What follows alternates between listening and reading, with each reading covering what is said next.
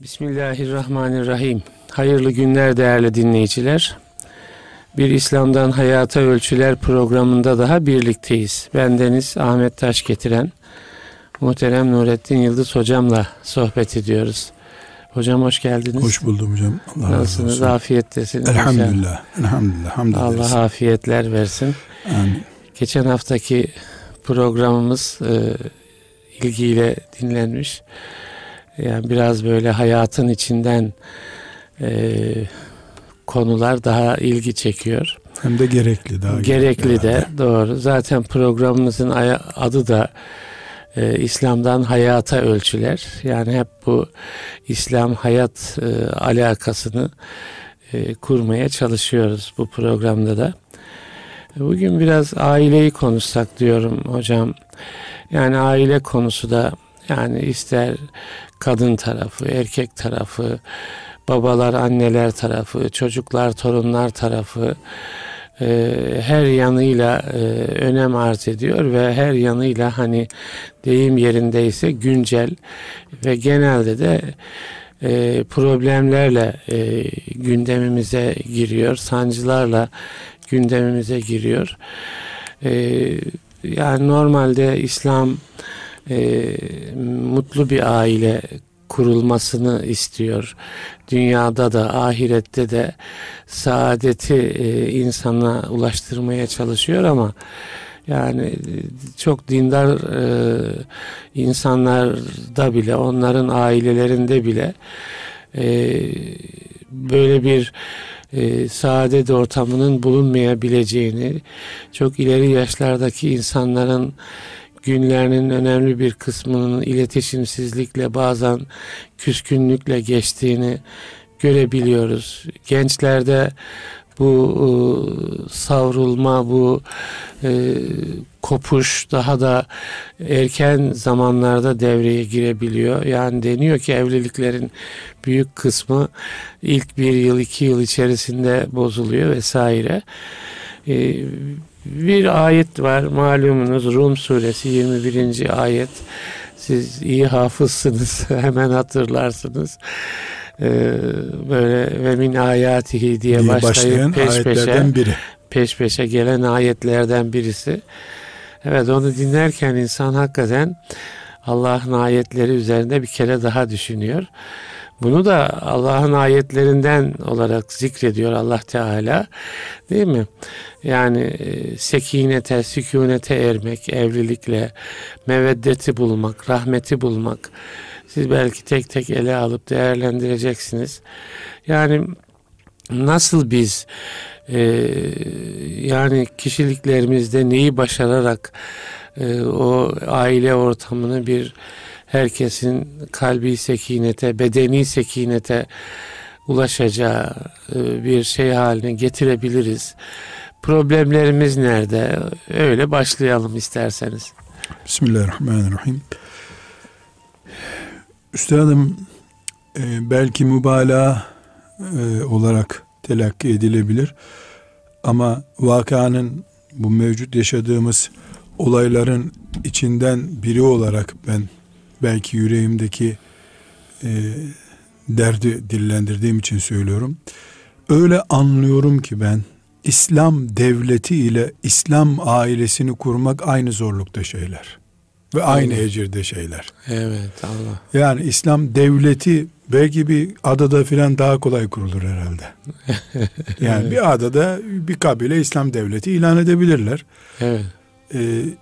Ama İslam ailesi, şu ve min ayatihi en halaka lekum min enfusikum ezvacen, sizin için eşler yaratan Allah'ın bu yaptığı bir ayetidir, yani mucizesidir. Evet. Tehakkuk edecek olay zannediyorum İslam devletinden de zor gibi duruyor. İslam devletinin olmazsa hiç olmasın namazınla, orucunla, yani münferit olarak yapabileceğin bölümleri var. Evet. Bu İslam ailesi kurulamadı mı bedeli yok, alternatif bir şey yok. Evet. Bu sebeple hani gençler olarak İslam devleti işte, niye zor isterseniz onu da şey yapalım, çünkü baştan hemen. Evet. Çünkü İslam devletinin kurulmasına karşı zorluklarımızın simgesi olan iblis, aynı zamanda İslam ailesini oluşturmamıza karşı da zorlukların simgesidir. Evet. Yani ya da şöyle bakalım, İslam devleti dediğimiz şey İslam ailesini oluşturmuşların devletidir. Evet. Yani evet. Öbür türlü İslam ailesi yoksa, İslam ailesi yoksa adı İslam devleti olur. Evet. Yine kalplerin huzur bulmadığı bir hayat yaşanır orada. Evet. Yani burada biz işte oğlumuz evlilik yaklaştı, tanıdıklardan birine gittik, beğendiler, kızı verdiler, aldık. Bu kadar basit değil bu iş. Evet. Hiç kimse beğenmediği, kanunen kuradan kendisine çıkan bir evlilik yapmıyor. Herkes beğeniyor, çok evet. mutlu, şaşalı paralar harcanıyor, tebessümler, işte hatta bir yastık hikayeleri filan, ama akıbet öyle olmuyor tabii. Evet. Yani Halid bin Velid'i gönderip fetih yaptırabiliyorsun. Ama kayınpederi gönderip, kaynanayı gönderip ıslah edemiyorsun bir aileyi. Evet. Evet. Burada herhalde bizim mümin kardeşlerimiz olarak önce bu hakikati kavramamız gerekiyor zannediyorum. Bir zafiyet noktası. Yaptık oldu, evlilik yok. İlan ettik, devlet olur. Biri kalkıyor bir kasabada İslam devleti kurdum diyor. Evet. Bir hafta iki hafta öyle bir yaşıyor. Yani bu evlilik başkasının yüreği üzerinde mutluluk hayal ediyorsun sen. Evet. Bu yürek senin çok yüreğin da. Değil. Tabii. Başkasının yüreğine hükmetmek kadar zor bir şey yok ki bu dünyada. Evet. Her iki taraf içinde yani. Ne erkek doğru. ne kadın olarak ele almıyoruz. Her iki taraf içinde. Bu sebeple evliliği, İslami aileyi İslam devleti düzeyinde önemli bir konu görelim.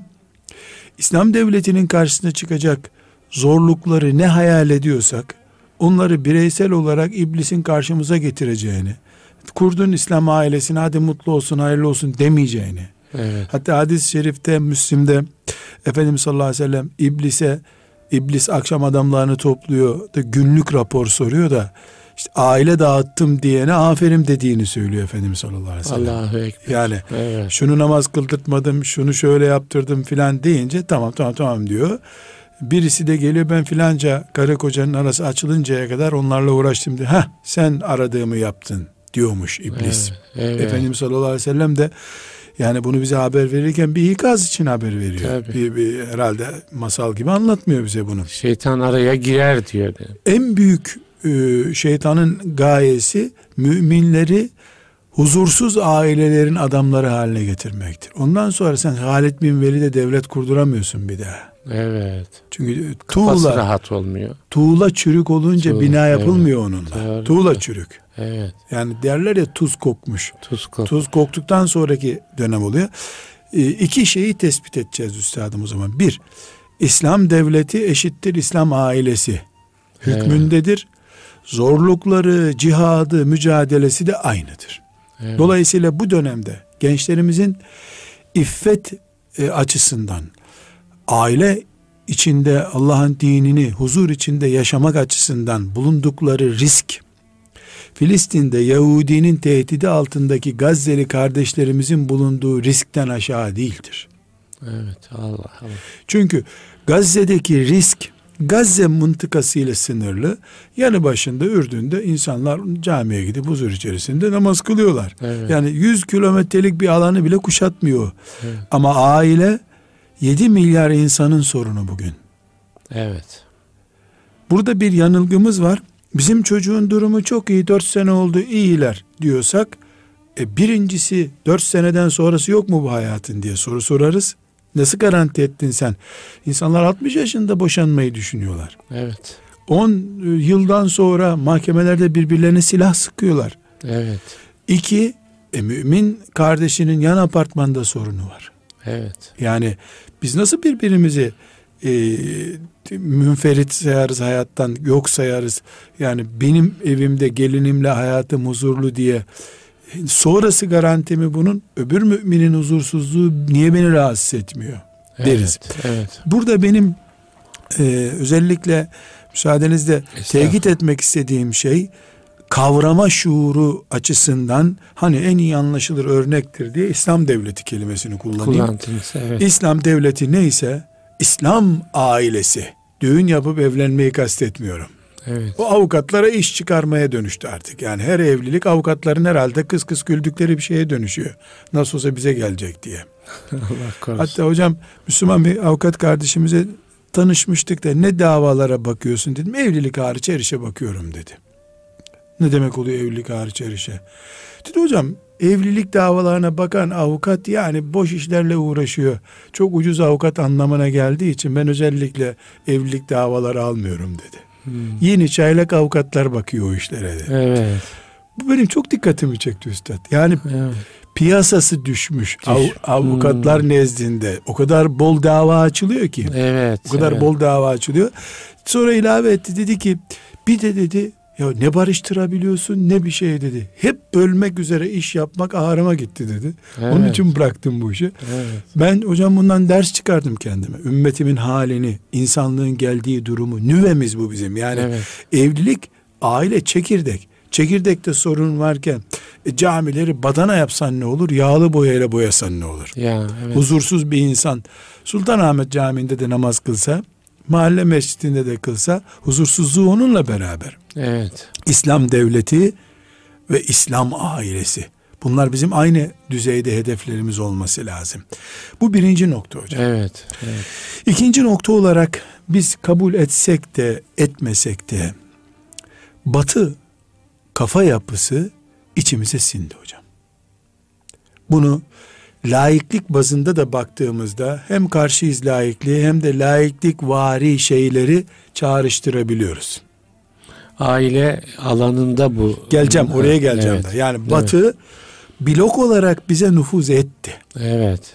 Yani geldi, Yunan'ı denize döktük vesaire ama kafalarını, idraklerini bırakıp gittiler adamlar. Evet. Sanayiyle bıraktılar, basınla bıraktılar. Ya da bir proje olarak bize nakledenler oldu da. O yani da evet, yani koca Abdülhamit gidin fen alın gelin dedi Viyana'dan. Evet. Onlar çamaşır aldı geldiler. Fenden çamaşır anladılar. Yani evet, her halükarda öyle veya böyle geldi içimize sızdı. Evet. Bu batıdan bize sızan ve beynimizde bir tür tümör oluşturmaya sebep olan mantıklardan biri humanizm mantığıdır. Yani insanı kutsal görme, insanın kendisini kutsal görme, evet, insanı abartma, kendi kendini insanın ilah görmesi. Bunun ayrıntılarından biri olarak da erkek kadın eşitliği diye bir kavram çıktı. İki evet, horoz bir anda bir kümese kondu. Evet. Ortada tavuk da yok. Evet. Ama iki horoz var bir kümeste oldu. Bir tavuk bir horoz olsaydı biz her gün bir yumurta alacaktık insanlık olarak. Evet. Şimdi iki horoz oldu. Her gün kümeste kan okuyor. Tavuklar, horozlar birbiriyle. İktidar kavgası. Yani horozluk kavgası yapılıyor. Evet. Bu hılkata aykırı. Allah'ın evet, hılkatine aykırı. Bir kere üstadım, şimdi belli sözleri Müslümanlara da söylemek zor. Rabbimiz Adem Aleyhisselam'ı çamurdan yarattı. Evet. Değil mi? Evet. Adem'den parça olarak Havva annemizi yarattı. Evet. Bunda bir ihtilaf var mı? Yok tabii. Hayır. Evet. Hayat kıyamete kadar Adem'in parçası Havva mantığı ile devam ettiği sürece huzur var demektir. Evet. Yani erkek kavvame hakkı olacak. Evet. Bu zulüm hakkı değil haşa. Evet. Rabbimiz zulmü haram etti zaten. Zulüm kıyamet günü hesabını vereceğiniz şeydir diyor Efendimiz sallallahu aleyhi ve sellem. Evet. Kutsi hadiste hatta kıyamet günü karanlıktır dikkat edin diyor. Zulüm kavvame başka çerçevesini hocam açmak lazım. Açalım tabii. O kavvamelikten zulme nasıl varılır onu da açmak lazım. Yani kavvamenin hem muhtevasını hem sınırlarını değil mi belirlemek gerekiyor. Çünkü bazen kavvame olacağım diye başka bir insan zallame oluyor. Mesela yani evet. Evet buyurun. Şimdi hocam filan yere müdür tayin edildi. Evet. Müdürün de 20 tane işçisi var, memuru var. Adı müdür bunun. Evet. Ama bu müdür saat 5'te gitmeleri gerekenleri 8'e kadar çalıştırıyorsa müdürlüğü zalimliğe dönüşmüş, despotluğa dönüşmüş evet, olur. Şimdi böyle oldu diye iş yerlerinden müdürlüğü mü kaldırmak gerekiyor? Evet, doğru. Yani müdürlüğü kaldırırsan evet, doğru, evet, herkes müdür olursa kimi çalıştıracaksın? Evet. Düzen nasıl sağlayacak? Evet. Yani kavvameliği evet, erkekler belli bir dönem zulme dönüştürdüler. Evet. Bu dönüştüren erkekler kıyamet günü hesap verecekler. Ama Allah'ın koyduğu, Adem Aleyhisselam'dan beri koyduğu şeriatını biz niye bozalım ki 100 tane erkek 200 tane erkek zulmettiler, zalim oldular diye. Kavvamelik hakkını, yani erkeğin bir puan önde olma ve son imzayı atan adam olma hakkını niye biz kaldıralım, eşitlik sağlayalım dedik. Eşitliğin akıbeti budur. Şimdi Avrupa'da, yani Batı kültüründe, Avrupa demeyelim, Batı kültüründe eşitliğe ihtiyaç çok. Çünkü ev zaten otel gibi kullanılan bir yer. Herkes gündüz başka yerde işlerini halleden bir ahlaksızlık var. Evet. Ama Müslüman ailede kadın erkeğe, erkek kadına çok muhtaç. Alternatifleri yok. Gerisi haram çünkü. Evet. Gerisi haram. Onun haramı yok. Evet. Her şey mübah adama. Sekreteri, patronu, patronunun arkadaşı, arkadaşının. Ya düşünebiliyor musun hocam? Bütün dinleyenlerimizden aflarını istirham ederek söylüyorum. Eşlerini karşılıklı birbirlerine dans için veren, yani affedersiniz, sizden de özür diliyorum, bir anlayışta kavvame olmasına gerek yok ki ya. Eşinle dans edeyim, sen de benimkiyle dans et diye birbirlerine verebiliyorlar. Evet. Bunu da iftihar vesilesi yapıyorlar. Bu adamlar için kavvameye de gerek yok, rüculete de gerek yok zaten. Evet. Bir şeye gerek yok.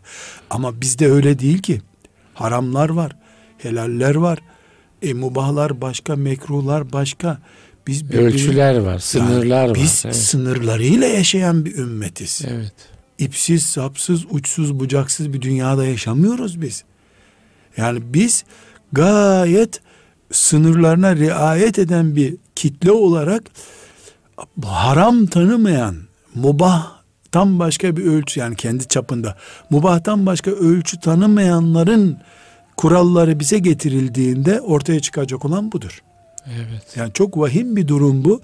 Bugün elimizdeki evliliklerle ilgili başarısızlık dosyasının temelinde bu yatıyor. Yani kavvamenin kullanıldığı, mesela bundan 100 sene önceki Anadolu'da, İstanbul'da erkeklerin ağalıkları, kavvameyi kullanıp zulmetmeleri herhalde bugünkünün 10 katıydı. Erkek ayağını yıkattırıyor. Bir defa evet, eşine avrat diye hitap eden kaba bir kültürle yaşıyorlardı evlerde. Buna rağmen boşanma oranı neydi? Şimdi eşit oldu erkekle kadın. Çıt çıkaramıyorsun. Kadına uzaktan kumandalı denetim getirilmiş, bilmem ne getirilmiş. Boşanma oranı ne?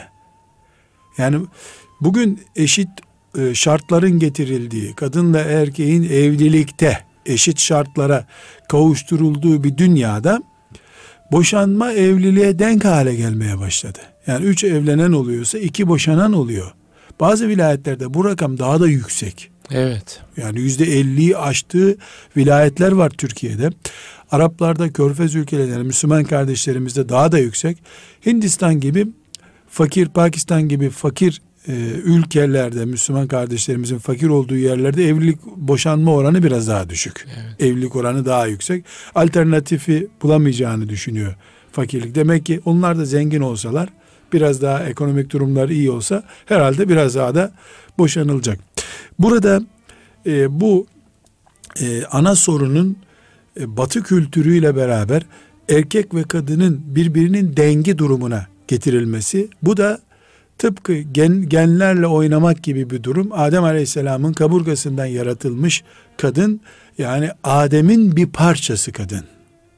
Kıyamete kadar da çocukları üzerinde bu kanun fizik kanunu olarak geçerli olacak. Hiçbir zaman hanımefendiler, evet, hiçbir zaman erkek olmayacaklar. Bir gün bir konferanstayım hocam. Evet. Kadın konusunu konuşuyorum. Birisi kalktı, hem de erkek, dedi ki hoca kardeşim dedi, yani dedi sen dedi kadınla erkeğin eşitliğini inkar ederek dedi erkeğe de zulmettin, kadına da inkar ettin, böyle olmaz dedi. Dedim ki siz eşinizle giderken 2 koltuk var, bir tanesi dolu bir tanesi boş, siz mi oturursunuz hanımınıza, siz mi buyurun dersiniz dedi. Durdu. Hanıma buyurun derim dedi. Ne farkınız var dedim. Kim yorulduysa o otursun dedim. bak bayan fazla ayakta duramaz diyorsun. Evet. Bir bayandan dozer operatörü, kepçe operatörü görünce şaşırıyoruz. Aa, bayan kepçe operatörlüğü yapıyor. Ne farkı var ki? Eşit değil miyiz? Yaparsa yapsın. Niye inşaatlarda tuğla taşıyan kadın görmüyorum ben? Demek ki yaratılışımız eşit olmaya aykırı. Evet, bu kadının zulüm görmesine bir ruhsat açma anlamında değil, ama Rabbimiz birini daha narin yaratmış. Evet. Birini dış piyasa için yaratmış, birini iç piyasa için yaratmış. Bu yaratılışı inkar edemeyiz. Kadın daha doğal, daha çabuk ağlıyor, daha narin, daha çabuk üzülüyor, daha çabuk barışıyor, daha çabuk küsüyor. Daha hareketli kadıncağızın yüreği. Şimdi bunu tamamen yok sayıp, hayır, kilolarınız aynı. Mesela şöyle bir şey getirebilirler. 70 kilo olanlar 70 kilo olan kadınlarla evlenecek. Nasıl olsa eşitiz. Kilolarımız da aynı. Evet. Böyle bir şey olabilir mi bu dünyada? Bu bizim Adem Aleyhisselam'ın yaratılış tarzından, Havva annemizin yaratılış tarzından kopmamızın faturasıdır üstadım. Evet. Keşke burada kalsa bu fatura. Bu çok daha da kötüye doğru gidecek.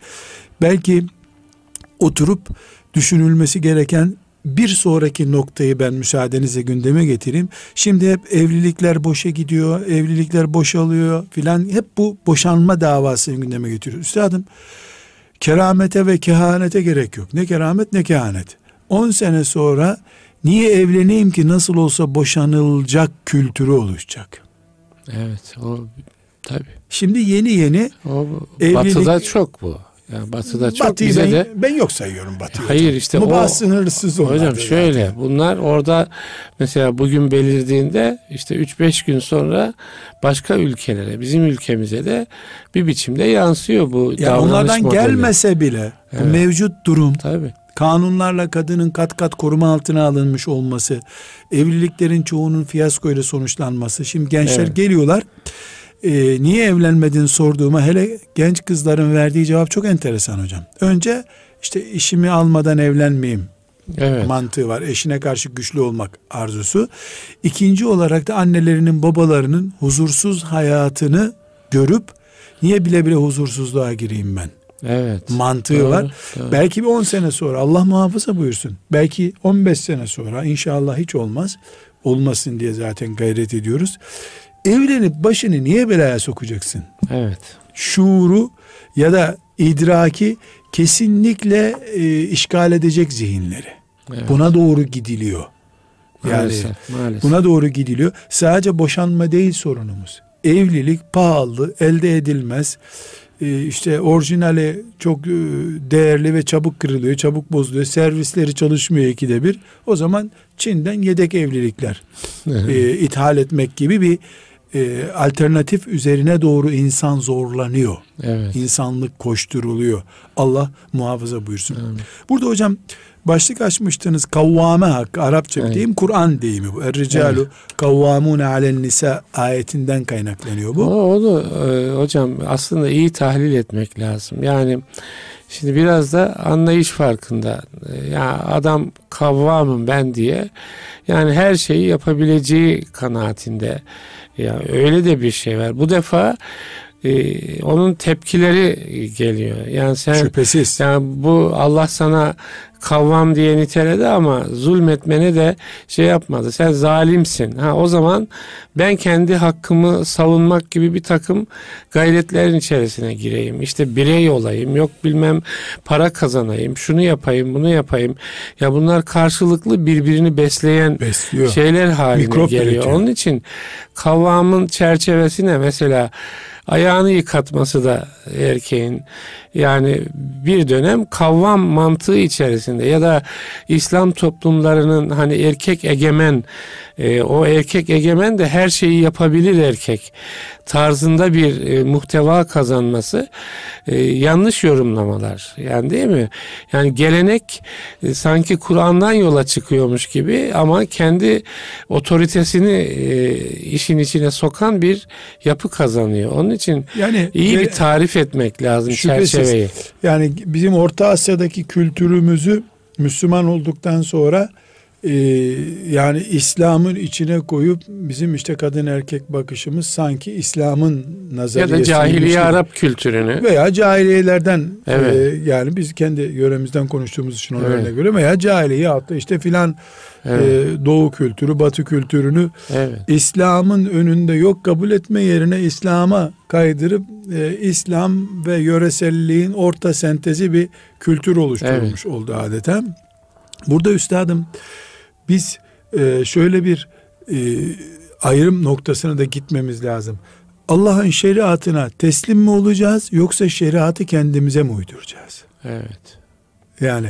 Tabii temel soru o. Evet. Yani eğer Peygamber Aleyhisselam Efendimiz hem namaz kılmayı hem de aile hayatı yaşamayı bize örnek olarak bırakıp gittiyse, ki öyle bıraktı gitti. Sadece namazı öğretip, evet, gitmedi bize. Tabii ki. Amirim. Yani namazı biz Türk kültürüne uydurmuyoruz da evliliği niye Türk kültürüne uyduruyoruz? Evet. Eğer uydurduysak niye bunu İslam'a mal edelim? Ya bir süre sonra da Batı kültürüne aynı şey uydurmaya yöneliyor insanlar yani. Şimdi, yeni insan tipi belki Türk kültüründen de uzaklaştı. İşte biraz önce örneklerini verdiniz. Adamın hayatına yani Batı nüfuz etti, böyle o kişilik numuneleri olarak, tabii, nüfuz etti. Evet. Şimdi burada bu sorunu biz yani aile konusunda kadınlarımızın eziliyor olmalarını, erkeklerin haklarını tecavüz ediyor olmalarını sadece aile konusunda bir çatlak olarak görme yerine İslam'dan kopuşumuzun çığlıkları olarak görmek zorundayız. Doğru, evet.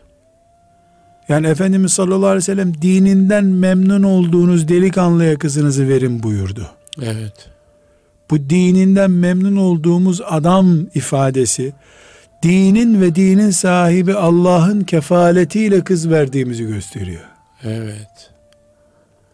Burada bir sorun var hocam. Yani biz evlilikte bir çatlak oluşturduğumuz zaman zulüm yaparak, kim yaptıysa bu zulmü, kadın da zulüm yapar, erkek de zulüm yapar. Evet. Bu zulmü kim yaptıysa Allah'ın adının kullanıldığı bir kavramı, evlilik kavramını, nikah kavramını çatlatıyor bu.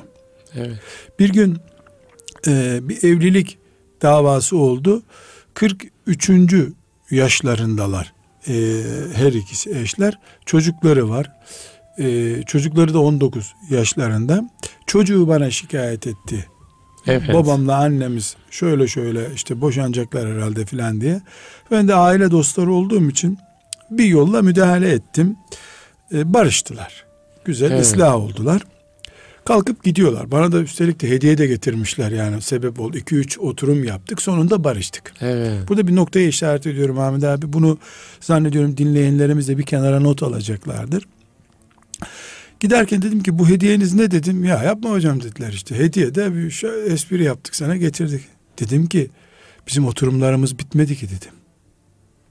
Siz bunu verip ücretini ödeyip gittiniz gibi oldu şimdi. Evet. Siz bunu götürün. Daha büyüğünü getireceksiniz bunun dedim. Ya biz barıştık filan dediler. Güzel kardeşim dedim, barıştınız. Ama sizi bana oğlunuz şikayet etti ve ben evliliği hayatımdan çıkardım hocam dedi. Babamla annemi gördükten sonra ben evlenmem daha dedi. Ben 3 aydan fazladır sizin çocuğunuzu ikna etmeye çalışıyorum, ıslah edemedim. Siz aranızdaki yumruklaşma, bağırışıp çığırışmalarda birbirinize hakkınızı helal ettiniz. Harap ettiğiniz çocuğunuzun hesabını kimden soracaksınız? Sizinle daha çok işimiz var benim dedim. Hocam her ikisi de oturdu ağladılar. Ya bu noktaya bizi ihmal etmiştik dediler. Unuttuk bunu filan. İşte o 19 yaşında babası hemen başladı. Koca kafalı adam o yaşta mı hala böyle şeyler düşünüyor filan. Dedim bak bu kafayla sen demek ki iş görüyorsun. Evet. Çocuğun kalbinin kırıldığını koca kafalılık diye isimlendirdin dedim. Neyse hocam o çocuk hala evlenmedi. En az 5 sene oldu bu dediğim olay. Evet. Evlenmedi. Öyle bir soğuduk. Bazı insanlar bir yemekten gına getirir, mideleri bulanır, bir daha yemezler ya o yemeği. Öyle oldu çocukcağız. Ve o baba her buluştuğumuzda gözleri yaşarır. Hakikaten çocuğumun hayatını harap ettim diye düşündü. Bereket çocuk harama tevessül etmeyen bir çocuk ama ne kadar sabredeceksin? Her yer evliliği çağrıştıran bir ortam. İstanbul'un ortasında, evet, yani kaç sene sabredebilirsin? Ben aile çatlaklığı konusunda barıştık, boşandık, bitti diye düşünenlere bunu hatırlatıyorum. Hele çocuğu olanlar, büyük çocukları olanlar ki 10 yaşından sonra her çocuk çok rahat bir şekilde annesinin babasının kavga edip etmediğini anlar. Hatta küçük bebekler bile kavgalı bir ortamı anlıyorlar. Evet. Yani hissediyor. 5-6 yaşında biraz daha bunu anlıyor ama 10 yaşından sonra bugün babam anneme bağırdı, annem onu şöyle protesto etti, anlıyorlar. Bize gelen mahkemelerden tabii, bunu ölçüyoruz. Tabii. Dolayısıyla evlilik konusunda İslam devletidir dedik ki hani. Evet. İslam devletine evet. eşittir. Bu devletin sadece piyasalarına hakim olmak yetmiyor. Her yerine hakim olmak gerekiyor. Çocukların anne babalarda gördükleri kötü örnek yüzünden harama kayacak bir yanlışa tevessül etmeleri veyahut Allah'ın mubahlarından bir mubahı helali kendilerine yok kabul etmeleri anne babanın kıyamete taşıdığı bir sorundur hocam. Evet, bu not etmek lazım. Bunu kıyamete taşı. Biz barıştık. İşte büyükler geldi barıştırdı bizi. Yahu siz zaten mezara 3 gününüz kaldı. Barışsanız ne olur, barışmasanız ne olur? Yani işiniz bitti, piliniz bitti sizin. Ama mesela bir hanımefendiye bunu söyledim. Siz dedim menopoz görmüş bir hanımefendi olarak barışsanız ne olur, barışmasanız ne olur? Bunu açıkça söylediniz mi hocam? Hocam bizim mahkeme oluşunca açık kapalısı olmuyor artık. Öyle. Çünkü herkes dosyasını öne koyuyor. Evet. Hoca olarak sen böyle cici cici konuştun mu anlatamıyorsun derdin bizde. Evet. Yani o mahkemede aile oturdu mu 1 saat 2 saat sürüyor. Onlar bağırıp çağırıyor. Siz de sessiz sessiz lütfen bağırmayın diyemiyorsun. Yani evet. O kavga ortamında. Dedim ki kızınızın henüz hayatında evlilik kelimesinin e'si yok. Ama sizden etkileniyor. Ve sizin akıbetinize uğramamak için kendisini evlenmeyen kızlara dönüştürüyor. Evlenmeyeceğim ben diyor. Siz bunu ne yapacaksınız dedim. Bunu ben özellikle boşanma kelimesini kullananlara söylüyorum. Evet. Yani çocuk varsa boşanma kelimesi zorlaşmalı. Zorlaşmalı. Çok zor olmalı boşanma kelimesi. Tahammül sınırlarımız artmalı. Bu husus çok önemli hocam. Evet. Yani çocuklarımızın, yavrularımızın 10 yaşından sonra kesinlikle hani ben şunu söylemiyorum. Bölününce dedelerinde kalacak çocuklar işte kim bakacak bu çocuklar ya bunu herkes düşünüyor zaten. Evet. Yani bu herkesin boşanırsak ne olur bu çocuklar bunu ben o bakımdan düşünmüyorum. Yani düşünme önemsiz diye değil. Yani o herkesin düşünebildiği bir şey. Evet. Bu aile huzursuzluğundan etkilenip evlenmeye yanaşmayacak.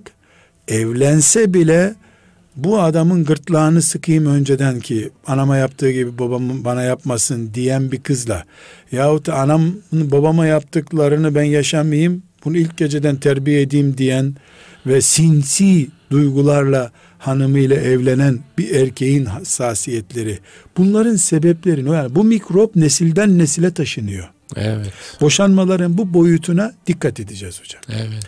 Benim bir müsaadenizle bir açıdan daha bakmak istiyorum üstadım. Ama kavvame konusuna zannediyorum bütün fıkhi ayrıntılarıyla yeniden bir dönmemiz lazım. İnşallah. İsterseniz onu özel bir ders yapalım. Tamam, olur, özel bir ders. Yani kavvamenin aynen. ne olduğunu özellikle hayır, bir konuşalım. Bir sonraki programda bir tür fıkhi inşallah. Dersi yapalım tamam, onu. Yani inşallah. Hakkı nedir diye. Şimdi üstadım bu evliliklerde bir kere o düğünlerdeki mutlu tebessümler, gülücülükler filan bunlar günlüktür. Bahar çiçeği gibi şeylerdir. Evlilik meşakkattir. Adı İslam devleti dedik biz buna. Ya evet. Yani bu meşakkattir. Bu meşakkat ancak Allah için katlanılırsa katlanılır bir meşakkattir. Evet. Meşakkat niteliği nedir? Allah için katlanmak nedir? Şimdi eğer ben evet. akşama kadar inşaatta çalışıyorum ya da akşama kadar kadın gözüyle baktığımızda evde çocuklarla uğraşıyorum, çamaşırla uğraşıyorum. İşte baban geldi bize 1 ay kaldı, çamaşır 2'ye katlandı ben onunla uğraşıyorum. 2 aydır annen hasta oraya gittin sen bizim evde ben yalnız kaldım onunla uğraşıyorum. Yahu senin bütün çamaşırlarını ben yıkarım. Senin bütün dertlerini ben...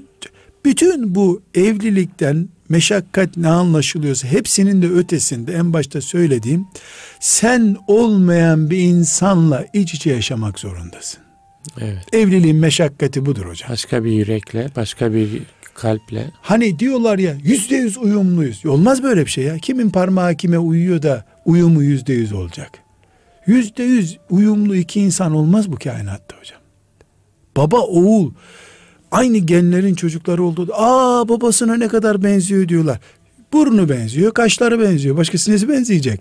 Yani hiçbir insanı Allah öbürünün fotokopisi gibi yaratmıyor ki. Evet. Yaklaşık oluruz. Evet. %100 değil de %85 olur. %90 olur. %100'lük aynılık, fotokopilik yok. Terliklerde olur. Aynı kalıptan çıktığı için terlikler. Evet. Hepsi 45 numara olur. Hiç o değişmez. Ama Allahu Teala'nın yarattığı insanlar %100 aynı olmazlar. Dolayısıyla evlilik sen olmayan bir senle bir arada yaşamak zorunda olduğun hayatın adıdır. Evet. Onunla tek parçasın. Her şey birbirine mubah. Serbestsiniz. Fakat sen değilsin karşıdaki. Evet. Ama sen hükmünde o. Evet. Sen gibi. Ona karşı da sen aynı durumdasın. O da seni öyle görüyor. Dolayısıyla evliliğin en büyük meşakkati, deyim yerindeyse benim ayağım 45 numara, 43 numara ayakkabı giymektir. Buna razı olup yürüyeceğim. Evet. Veya 43 numarayım, 45 numara lap lap yapacak ayağımda terlik. Ama yoldan geri kalmayacağım. Meşakkatin en büyük boyutu bu. Yoksa doğumdu, işte hastalıktı vesaire.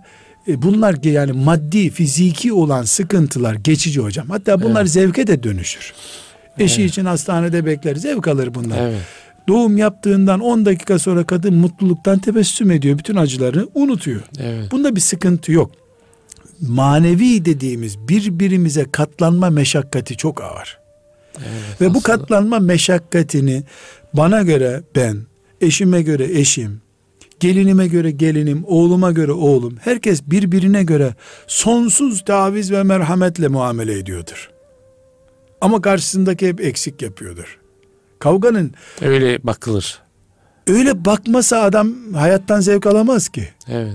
Yani bir katil bile yani iyi be, çok güzel rahatladık ya, hak ettiği yeri buldu be, getir bir çay içelim diyordur belki cinayetini işledikten sonra.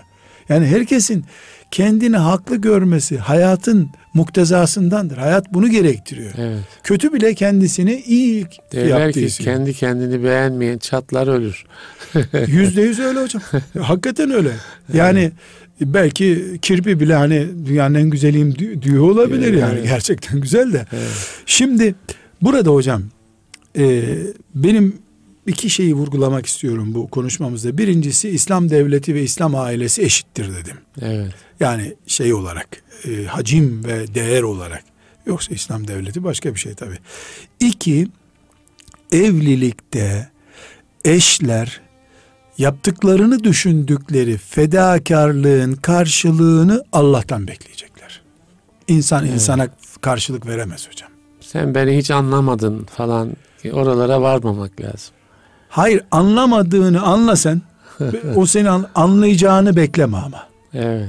Namazın karşılığını eşinden beklemiyor dediğin gibi, evlilik meşakkatinin karşılığını da eşinden bekleme. Evet, çok böylece güzel, evlilik cihada dönüşsün. Evet.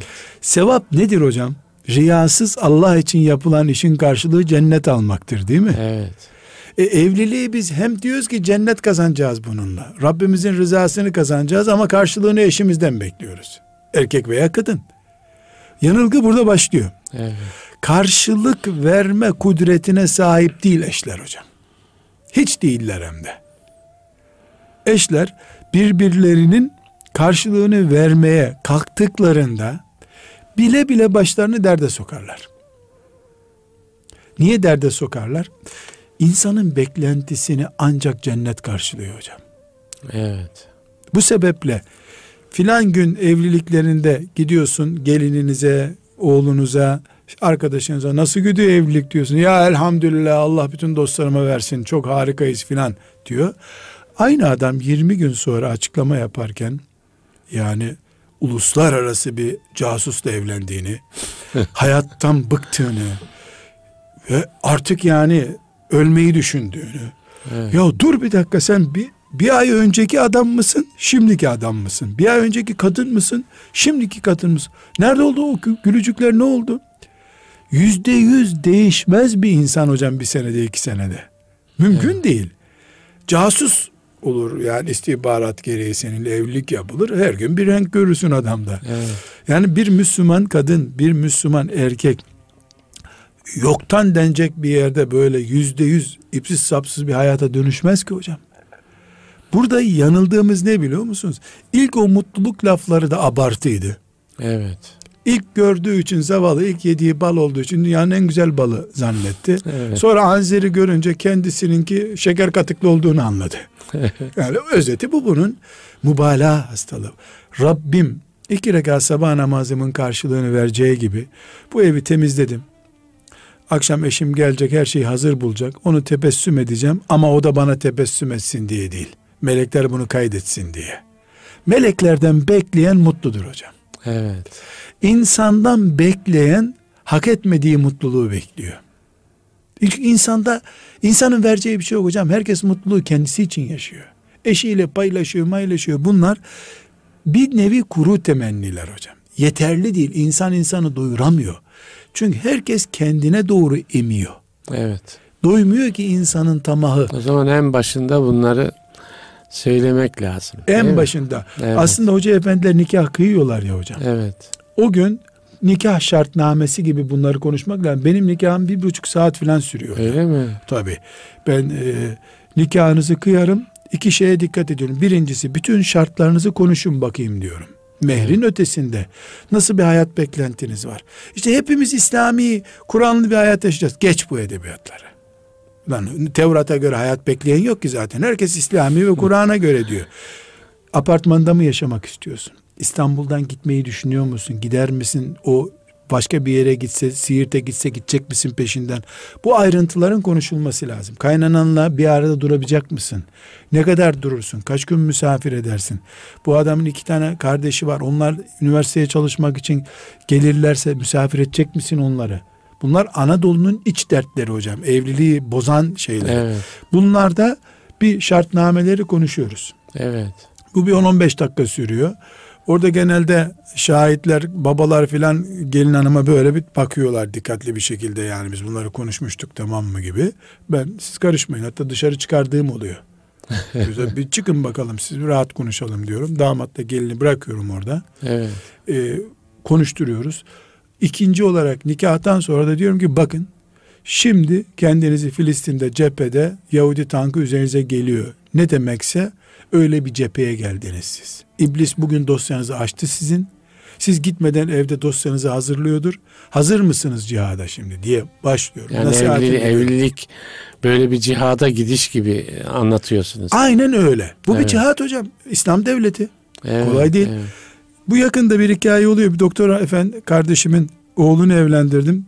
Çıkışta dedi ki hocam dedi, keşke dedi benim nikahımda da sen olsaydın dedi. Dedim o zaman çocuktum daha dedim. Evet. Şimdi bunu da nereden öğrendim? Baktım ki hocam nikahın azameti takdir edilemiyor. Evet. Doğru, hala doğru. Mesele diyor ki kızcağız ne verirse versin mehir diyor. Sonra bakıyorsun o bir cep telefonu için boşanma davası açıyor. Mehir gibi Allah'ın tanıdığı bir hakka gelince ne verirse versin diyor. Evet. İşte sembolik bir rakam, 2 bilezik versin. Halbuki içinde kiloyla altın versen doymaz bir hırs var. Orada dine ait mefhumu düşünüyor. Evlilikler en baştan cihattır bu ve karşılığı Allah'tan beklenecek. Evet. Madem ki ve min ayatihi, Allah'ın ayetlerinden, mucizelerinden biridir, o zaman Allah karşılığını verecek. Evet. Beşerden beklersen hep indirimli avans alırsın, biraz avans alırsın, hiç tamamını alamazsın. Bu sefer hep beşerden beklentin olur hep. Beşerden olur. Almaya çalıştığın için de cennete alacağın payın olmayacak. Şimdi tatmin olmuyorsun. Bu beklenti bitmez. Allah'tan başkası doyuramaz hocam. Evet. Kulunu Allah'tan başkası doyuramaz. Doyuramadığının belgesi de nedir? 1 sene önce dünya güzeli Züleyha ile evlendiğini söyleyen adama bak, 1 yıl sonraki dilekçesine bak, avukata verdiği bir canavarla evlenmiş. Evet. Hangisi doğru bunların? Hiçbiri doğru değil. Orada da mübalağa yapıyordu. Gündüz de mübalağa yapıyordu. Gece de mübalağa yapıyordu. Burada hocam İkinci noktayı dedik ya, birincisi İslam devleti diyeceğiz. İkincisi evliliğin karşılığını Allah'tan bekleyeceğiz. Evet. Ancak Allah, ama bu maddi haklarımızın yok olması, suyu akmayan, elektriği olmayan bir evde oturmamız anlamına gelmiyor. O ayrı bir konu tabii. Evet. Yani onların ötesi, zaten bunlar da hiçbir zaman elektrik parasını ödemedi, onun için boşanıyoruz diyene rastlamadım. Yani öyle bir şey yok yani. Kafalarımızın faturalarını ödeyemiyoruz biz. Aynen. Temennilerimize fatura getiremiyoruz. Yoksa yani suyu akmadığı için Anadolu'da boşanan kadına rastlamadım ben. Suyu ta köyün öbür tarafından getiriyor, gene yaşıyorlar. Evet. Yani bu. Üçüncü olarak hocam, biz şura ümmetiyiz. Kur'an bizi hayatımızı ancak şura ile sürdürebileceğimizi bize tevcih buyuruyor. Şura nedir? Kendi aklımızı hiçbir zaman yeterli görmeyip daha akıllıdan akıl ithal etmek. Şura budur. İstişare etmek. Akıl almak. Ya aklını yeterli gören çamura batar hocam. İslam devletinin başındaki Ömer için de geçerli bunu, radıyallahu anh. Ailenin başındaki veya ortasındaki için de geçerli bu. Bu ümmet şura ümmetidir. Şura akıl toplar demek. Ve mesuliyet kendine ait olduğu için topladığı akıllardan bir mozaik yapar ve ondan kendine hayat tarzı biçer. Bir, evlenirken şura ile evlenmek lazım. Evet, şura işte nasıl, onu anlatacaksınız. Genç tabii onu konuşacağız. Genç ne yapıyor? Gözüyle evleniyor. 5 duyu organın var, sadece gözünle evlendin sen. Göz aldandı. Evet. Göz aldandı. Ben 40 senelik evliyim. Siz 50 senelik evlisiniz. O 50 dakikalık bile evli değil. Bir şey söylediğin zaman sizden iyi bildiğini düşünüyor. Yahu biz şu kadar senedir evlilik hayatı yaşıyoruz. Bu evlilik uygun değil. Sen şusuna aldanmışsın bunun diyorsun. Yok öyle bildiğin gibi değil diye. O zaman sen bile bile gidiyorsun bu bataklığa. Evet. Evlenirken istişare esas olmalı. Bu istişare görücü usulü evlenme demek değil hocam. Yani birisi benim namıma zevklerimi takdir etmemeli. Böyle bir şey yok. O nasıl olabilir?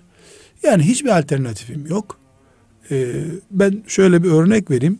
Mesela bir insan, bir genç, annesi yatalak, Allah hepimizden muhafaza buyursun, ve annesinin bakılması için evlenmesi lazım. Böyle bir senaryo kabul edelim. Evet. Teyzesi de ona bir kız buluyor, bak bununla evlen diyor, annene bakmayı kabul ediyor. Bu evlilik %80 annesinin hizmeti için, %20 de kendisi için. Bu görücü usulüyle olur bak. Buna bir itiraz yok. Evet. Öbürü görüp beğenme usulüyle olmalı. Evet, biri delalet etmeli bize. Şu hanımefendi, şu bey delikanlı evlenilecek biridir demeli. Benim gözüm, kulağım, beynim kabul etmeli onu sonra. Hadis-i şeriflerde çok açık bir hüküm bu. Evet. İstişare böyle. Sonra ben kendimi de teraziye koymalıyım istişarede. Evleneceğim karşı tarafı da teraziye koymalıyım. Karşıdaki istişare ettiğim şahıs, makam neyse, ikimizi hamurumuzu karıştırmalı, ikimiz bir arada durup durmayacağımıza bakmalı. Üçüncü bir kişi bizim uyumlu olup olmadığımıza karar verin. Gençlerin birbirlerine yaptığı edebiyata ve gençlik palavralarına karşı internetten öğrendikleri 5-10 aşk cümlesi var. Onları birbirlerine söyleyerek birbirlerini kandırıyorlar. Evet. Bu evlenmeden istişare mantıklı evlenmek en azından ileride pişman olmamanın garantisidir. Evet. Okulda gördümle evlenen başka, istişare şu sonucu, şura ümmeti olmanın karakteri olarak şura ile evlendim diyen başka. 2. Evlilik ilk dakikasından itibaren muhakkak istişare ile yürümeli. Ama bu yani yürürken de istişare lazım. Neden? Her gün bir yeni vaka ortaya çıkıyor. Yeni bir vaka çıkıyor. Evet, bu istişare ya bakkaldan şunu getir dediğinde eşi, bir dakika anneme sorayım o mu gelecekti, o manayı kastetmiyorum. Yani olağan dışı her olay istişareye taşınmalı. En azından problem söz konusu olduğu ihtimali olan konular. En azından ilk 3 yıl böyle olmalı. Evet. Ömür boyu bu olmaz elbette ama ilk 3 yıl hamurlarımızın birbiriyle mayalanma dönemidir. Evet. Bir yıl yeterli olmuyor bunun için. Çünkü hamuru karıştırıyorsun ama mayalanması birkaç saat alması gerekiyor. Evet. İnsanlar ilk 3 yıllarını mayalanmaya ayırdıkları yıllar kabul edip o dönemde mesela çocuğumuz olsun mu olmasın mı tartışması oldu. Evet. Bayan ben çocuk kaldıracak durumda değilim dedi. Burada yapılacak 2 iş var. Bu tıbbı da ilgilendiren bir bölüm. Hemen doktora gidilecek eşler.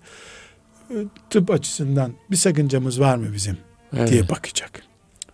Bu istişare işte. Doktorla istişare ediyoruz.